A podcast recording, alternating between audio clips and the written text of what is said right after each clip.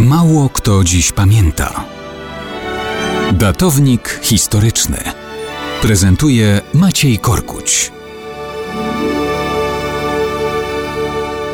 Mało kto dziś pamięta, że 20 października 1805 roku wyruszyła z portu w Kadyksie połączona flota francusko-hiszpańska pod dowództwem admirała Pierre'a Charlesa Villeneuve'a. Francja szykowała się do inwazji na Wyspy Brytyjskie.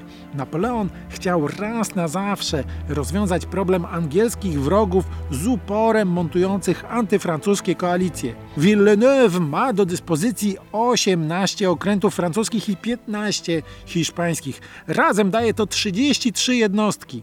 Koło przylądka Trafalgar stają one naprzeciw okrętów brytyjskich, dowodzonych przez okaleczonego w wojnach pozbawionego prawej ręki i ślepego na jedno oko admirała Horatio Nelsona. Villeneuve ma przewagę.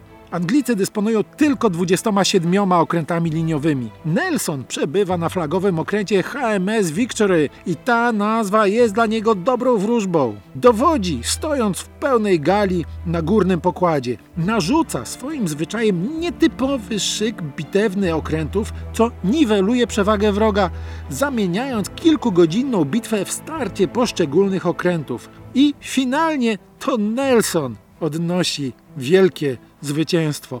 Ono definitywnie przekreśli plany Napoleona dotyczące panowania na morzu i inwazji na Wyspy Brytyjskie.